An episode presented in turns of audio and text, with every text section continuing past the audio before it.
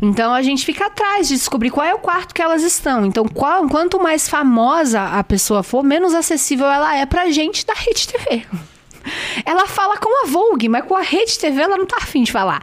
E pra Então te negaram já? Já te negaram de já, conversar? eles não falam assim. Você quer falar com alguém assim muito top no carnaval, uma musa. Eu dei a Viviana Araújo porque ela é rainha há muitos anos. Ela, ela é difícil achar. A gente não descobre o quarto dela. Não descobre o quarto dela de jeito nenhum. Depois, eu- que, eu ela, acho- depois que ela fez novela, então aí dificultou é, muito. aí que não acha mesmo. Antigamente a Rede TV tava dentro da casa dela. É. Tinha um quarto da Rede TV na casa dela. Eu acredito que ela deve alugar, assim, tipo, o corredor inteiro, que é pra ninguém achar o quartinho que ela tá. Mas aí você pega uma musa do Brasil, ela te atende bem. Ela abre a porta do quarto, você faz os bastidores e ela ainda te paga um lanche. Quem, por exemplo?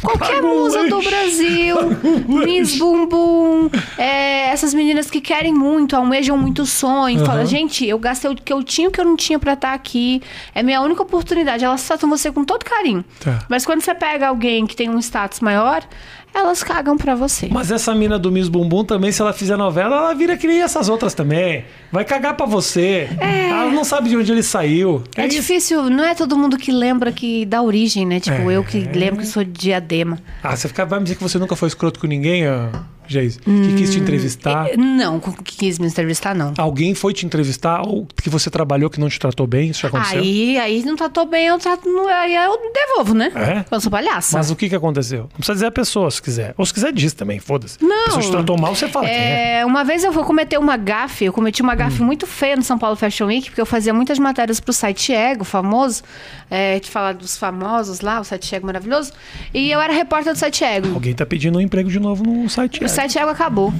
Então não adianta pedir emprego porque acabou. Acabou.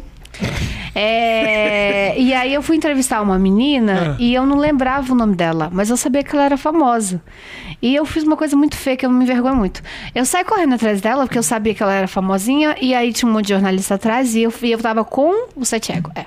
Ah. E eu tava andando, andando, andando. Quem era a andando. pessoa? Fala quem era a pessoa. não tem Era- problema. O erro foi teu. O erro foi Eu teu. não vou mano. falar não porque ela tá em alta agora que ela, tá, ela participou do Big Entendi. Brother. Paulo Oliveira.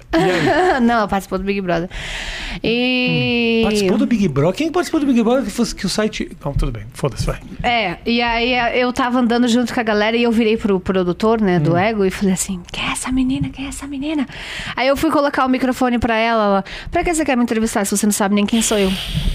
Ai, eu- ai, meu Ai, meu coração, até hoje eu sofro com isso. Ai, você não. Eu ia falar o que pra menina? Ela ouviu eu perguntando quem era, ela ficou muito chateada e eu fiquei mais envergonhada co- ainda. Por que? Que obrigação você tem de saber o nome das pessoas, Geise?